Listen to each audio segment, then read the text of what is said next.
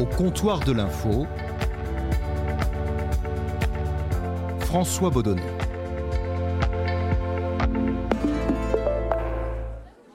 Et au comptoir de l'info, j'ai été rejoint par Alain de Chalvron. Salut Alain. Salut, ça va?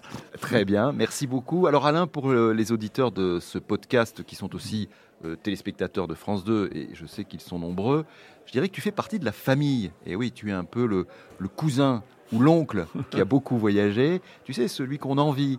Ils t'ont vu à l'écran à Washington, à Pékin, à Rome, où, était- où tu as été correspondant. Ils t'ont vu aussi au Japon, où tu as couvert la catastrophe de Fukushima.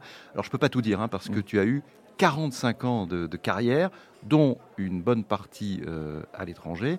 Alors, aujourd'hui, tu as raccroché les, les crampons.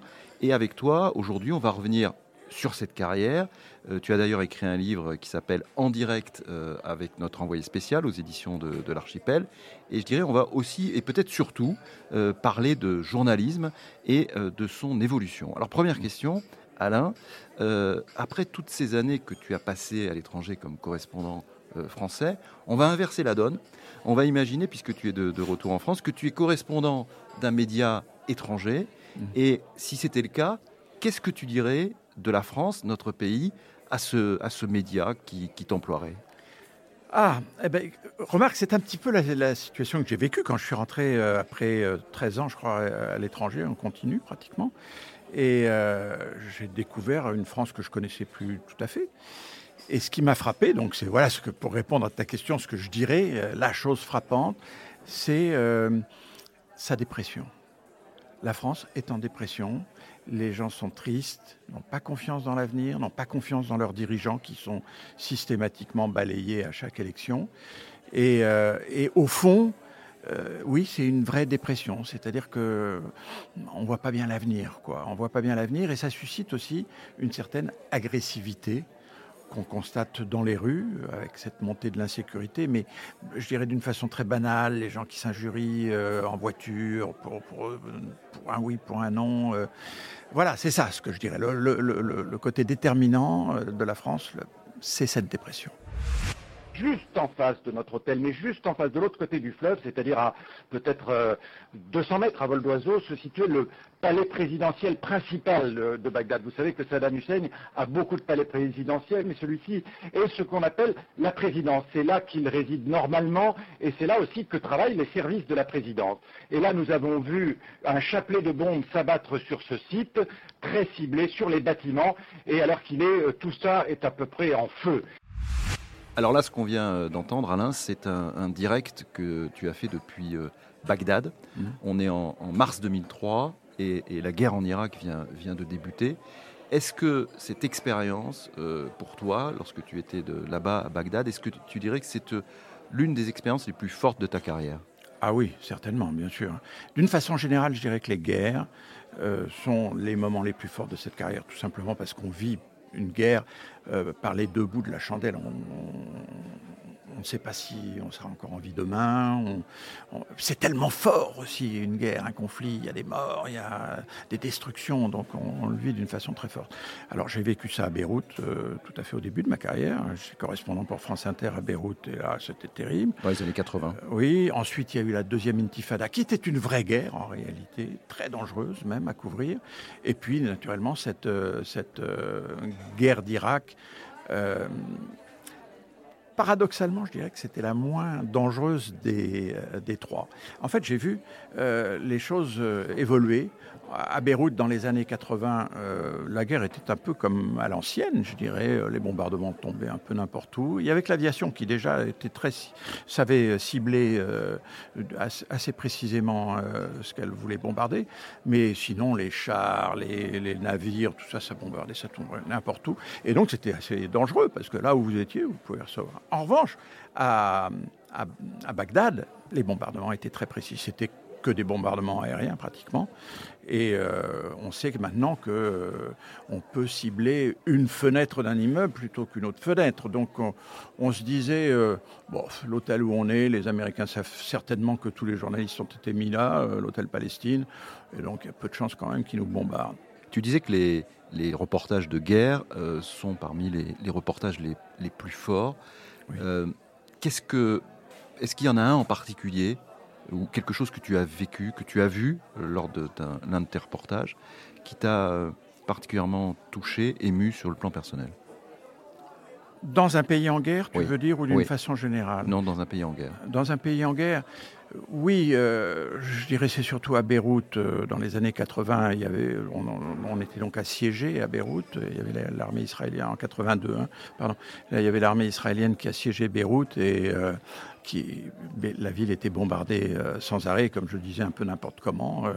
et donc là, dans les quartiers qui étaient particulièrement ciblés, les, quartiers palestiniens, les camps palestiniens, etc., la détresse était terrible si je peux ajouter, ce qui m'a le plus ému dans ma carrière, dans ces 45 ans de ce n'est pas une situation de guerre, mais c'est une situation épouvantable, terrible. On est, donc quand j'étais à Washington, euh, j'étais envoyé euh, en Haïti, euh, parce qu'il y avait des élections, mais on utilisait les élections un petit peu comme un prétexte pour faire euh, euh, parler d'Haïti. Pour, voilà. Et donc j'ai fait un reportage sur les enfants esclaves d'Haïti. Qu'est-ce que c'est les enfants esclaves? On les appelle les restes avec, parce qu'ils doivent rester avec une autre famille. Ou on les appelle les faits pour ça, parce qu'ils sont faits pour être esclaves finalement.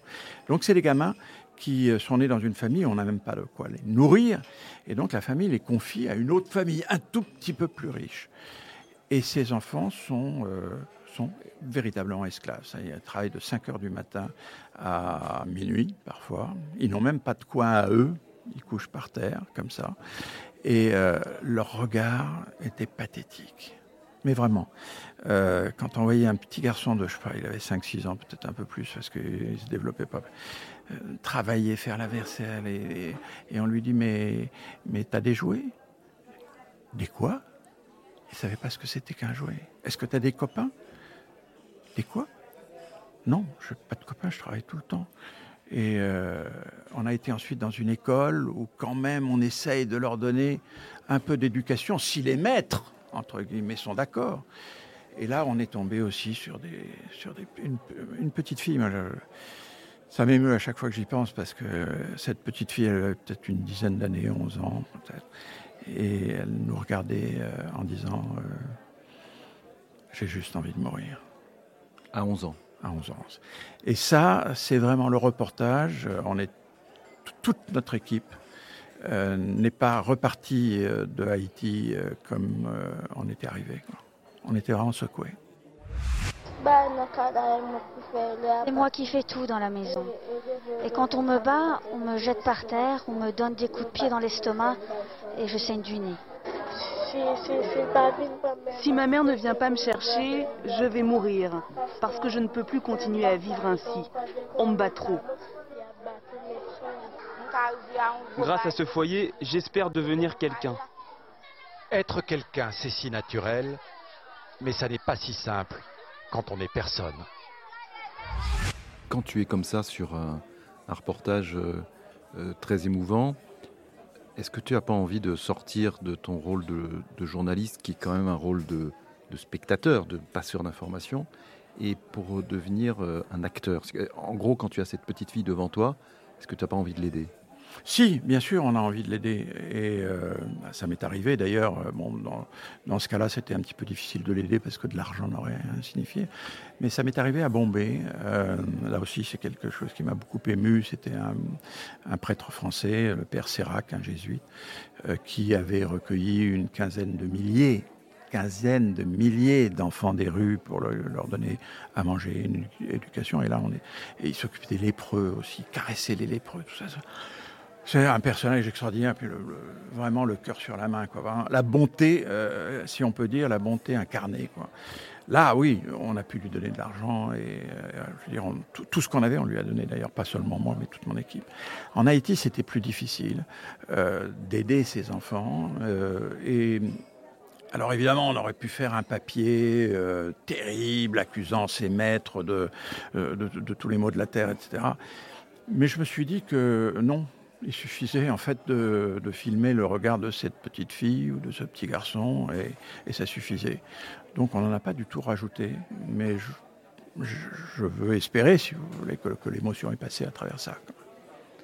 Dans ton livre, Alain, euh, qui est finalement un livre de mémoire, on peut dire ça comme ça. Oui, enfin, je suis pas le général de Gaulle. en tout cas, tu racontes, euh, euh, tu nous, tu nous, c'est une histoire. Enfin, c'est l'histoire parfois avec un grand H. Euh, tu parles donc du, du, journalisme, hein, tu mmh. défends notre profession, et tu dis au début, donc quand j'ai commencé, nous étions critiqués déjà, mmh. si je puis dire, mais respectés, voire enviés. Oui. Alors en 45 ans de carrière, les choses ont, ont complètement changé. Oui, alors quand j'ai euh, débuté, donc dans les années 70, effectivement, c'était un métier. Euh, euh, en fait, c'était le métier, je crois, à l'époque, que tous les jeunes rêvaient de faire. Il est arrivé tout à fait en tête. Hein. Euh, maintenant, je ne sais pas ce que c'est d'ailleurs, mais il y a quand même du monde qui veut faire ce métier encore. Pardon? Il y a quand même du monde. Oui, qui veut faire alors ce il y a quand même du monde parce que c'est le plus beau métier du monde. Hein. Donc, euh, pour moi en tout cas. Euh, donc, je comprends. C'est à la fois. On, vit l'actualité. On, vit l'histoire en réalité. On vit l'histoire.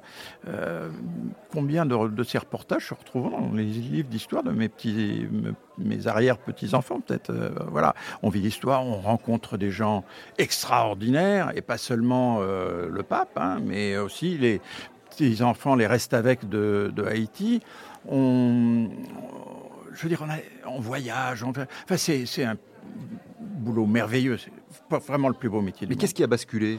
Qu'est-ce qui fait qu'aujourd'hui, par exemple, quand il y a des gilets jaunes, les journalistes euh, dans les rues de Paris ou d'ailleurs, euh, doivent euh, sortir avec des gardes du corps. Oui, alors on en, vient là. J'ai tourné un petit peu autour du pot, c'est vrai. Mais bon, allons-y, on va se lancer. je, crois qu'il y a eu quand même une grosse responsabilité des politiques les politiques avaient intérêt à dénigrer le journalisme et le journaliste en particulier. Euh, comme ça, ça lui, permettait de critiquer ce que le journaliste donnait comme information. Donc il y a eu une grosse euh, campagne. Et puis il y a eu une évolution du métier. Euh, il y a eu d'abord cette apparition de toutes ces chaînes de télévision d'infos. Je crois qu'il y en a 4 ou 5 en, en France, qui est d'ailleurs énorme. Et cette concurrence entre les chaînes d'infos fait qu'il y a peut-être moins de rigueur maintenant à l'époque, quand même, où j'ai démarré, moi, je me suis toujours tenu à ça, à avoir deux sources, à vérifier, euh, contre-vérifier, etc. Je pense aujourd'hui qu'en raison de cette concurrence, on se lâche un peu on plus. aller trop vite. Voilà, on va trop vite. Hein. Ça, c'est une des raisons. Et puis, il y a tout un milieu euh, qui cherche à nous dénigrer parce qu'ils veulent utiliser ce métier. C'est-à-dire, ils vont créer des journalistes qui ne sont pas des vrais journalistes, qu'on va trouver sur des sites internet et qui sont en fait des organes ou de propagande ou de dénigrement ou bien même de services euh, secrets, euh, voilà, tout simplement, ils font plus du tout un métier de journaliste, mais qu'on confond avec le journalisme. Je trouve que nous, honnêtement, on fait notre boulot correctement. Nous, tu veux dire les, Nous, les journalistes, qui appartenons à des médias, si vous voulez, reconnus comme des médias. Bon, ça arrive, hein, des affaires comme euh, Dupont de Ligonnès, là, euh, bon, il y en a eu quelques-unes dans, euh, que, j'ai vécu, Timisaora, des grosses, grosses, grosses erreurs. Ensuite, il y a des... mais, mais il n'y en a pas tant que ça, honnêtement. Citement, bon. Est-ce que, est que dans ta carrière, par exemple, tu as commis des erreurs? Alors, j'ai je ne crois pas avoir eu vraiment des erreurs factuelles. C'est-à-dire, je n'ai pas euh, donné une information qui s'est révélée fausse, enfin, ou, alors vraiment dans des, dans des détails, et je m'en souviens même plus. Ensuite, dans la, dans la partie commentaire, dans la partie analyse, oui, alors là, j'ai fait des erreurs, je me suis trompé. Euh, par exemple ah, bah, Par exemple, les accords d'Oslo. Si, euh, j'étais directeur de la rédaction de France 2 à ce moment-là. On a réussi à faire euh, un, coup extraordinaire. On a eu Mitterrand, Shimon Peres et Yasser Arafat en même temps dans le journal. C'était formidable. Mais on était, on, était d'un optimisme. moi, j'étais, euh, j'étais à Tunis à ce moment-là, du côté des Palestiniens. On parlait de, de, de, faire un seul pays avec les Israéliens. On était, et puis finalement tout ça, euh, donc euh, on voit ce que ça a donné. Hein. Euh, ça n'a finalement rien changé et la situation est pire que jamais dans la région. Donc c'est vrai que oui, il y a eu des analyses où je me suis trompé parce que. J'ai plutôt tendance à être optimiste, de voir le verre plein que le verre à moitié plein, pardon, plutôt qu'à moitié vide. Et ouais, peut-être il faudrait de temps en temps voir le verre à moitié vide plutôt. Est-ce que l'une des critiques peut faire aux journalistes, est-ce que ce n'est pas justement de vouloir peut-être imposer sa, sa, vision. Là, là, tu parlais sur les, sur les accords d'Oslo, mais plus récemment, enfin en, en 2005 par exemple, on sait que la plupart des médias français euh, étaient pour le oui au, référendum et ils ont eu du mal à s'en relever parce que parce que bah, c'est le nom qui est passé. Euh, on a vu ce qui s'est passé euh, pour l'élection de Donald Trump, aucun, auquel aucun média français, mais surtout pas américain, ne, ne croyait. Est-ce que c'est quand même pas ça un peu le problème? C'est-à-dire qu'on nous voudrions quand même imposer notre point de vue alors, ça dépend. Si on te demande ton point de vue, bah, tu vas le donner, tu vas y réfléchir quand même. Tu vas pas faire euh, un truc purement euh, qui sort du cœur, des tripes. Non, tu y réfléchis, tu fais une analyse. Ça, tu l'as fait assez souvent quand même. Hein. Par exemple, quand tu étais à Washington, moi je me souviens bien, mmh. euh, dans le journal de 20h avec David Pujadas, on te demandait ton, ton, analyse et tu donnais ton analyse. Oui, voilà. Alors tu donnes ton analyse, effectivement, tu, peux te, tu, tu, le fais en toute conscience et tu essayes d'enlever tes propres idées euh, là-dedans et tu fais une analyse aussi objective que possible. Euh, et tu peux te tromper ou tu peux avoir raison. Je pense que les Américains euh, sont plus sensibles qu'ils ne veulent bien le dire à l'image de leur pays. Et il a été félicité aujourd'hui, Barack Obama, par des personnalités républicaines comme son ancien adversaire John McCain, par exemple. Mais les Américains sont aussi très susceptibles dès lors qu'il semble qu'il y ait ingérence dans leurs affaires intérieures. Et ça peut apparaître comme une ingérence du comité Nobel dans les affaires intérieures des États-Unis. Un des héros du clan ultra-conservateur, très anti-Obama, déclarait aujourd'hui, je le cite, Cette récompense encouragera Barack Obama à persévérer dans ses intentions d'émasculer les États-Unis. Émasculer, rien que ça. La question que tu poses sur le reproche qu'on pourrait nous faire à cette serait valable si tu étais tout seul ou si vous étiez euh, trois ou quatre euh, journalistes, en tout et pour tout. Mais comme il y a quand même, euh, grâce à Dieu en France, une liberté de la presse qui fait que tu as toutes les opinions représentées dans les différents médias, bon, bah, tu vas puiser ton information où où tu le veux. Au cours de ces 45 années de, journalisme, tu as rencontré presque tous les grands de ce monde, en tout cas énormément. Alors plus, plusieurs papes, parce que mm. tu, étais à Rome. Euh, tu ah non, j'en ai connu qu'un. Euh, j'ai connu que Jean-Paul II, hein, parce qu'il a son pontificat. Bah, tu sais ça aussi bien que moi, parce, que, j'étais à Rome aussi. Combien de temps à Rome euh, Et ça a duré tellement longtemps. Mais j'ai vu. Le calvaire de Jean-Paul II. J'ai vraiment vu la détérioration de son état de santé et son espèce de combat contre ça, sa, rébellion. Il, il s'en voulait, il en voulait à la maladie comme si c'était une personne. Quoi. Euh, ça m'avait beaucoup frappé, ça. Et, quand tu as donc euh, côtoyé ces, grands, hein, euh, il y a aussi Yasser Arafat, Shimon Peres, mm. les présidents français, François Mitterrand, dont tu nous parleras mm. peut-être parce qu'il y a eu une anecdote avec lui en particulier. Mais mm. est-ce que tu dirais que ces grands-là, moi je les appelle les grands, mais peut-être d'ailleurs on n'est pas obligé de le faire, est-ce qu'ils t'ont impressionné? Euh, pas tous, hein, non, pas tous. Mais quand même, disons qu'ils ont une caractéristique, euh, c'est d'être charismatiques quand même. C'est des gens qui sont pas, euh, qui sont pas ordinaires. Ils ne sont pas arrivés là par hasard. Voilà, ils sont pas arrivés. Souvent, ils sont intelligents, cultivés, et, et, ils ont quelque chose. Quoi. Ils ont ce qu'on appelle le charisme, c'est-à-dire une, une, une, possibilité de toucher les gens. Quoi, voilà. Ça, c'est euh, à peu près tout. C'est le cas en particulier de qui? Qui, qui t'a particulièrement frappé pour ça, pour son charisme euh, ben Jean-Paul II déjà, et euh, Clinton, Mitterrand aussi, Yasser Arafat d'une certaine manière aussi. Comment faut-il se, se, comporter quand on est journaliste et qu'on est justement face à un dirigeant?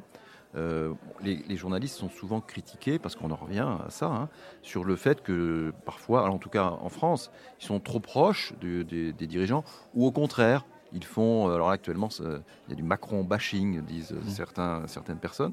Euh, comment il faut se comporter vis-à-vis d'un dirigeant politique?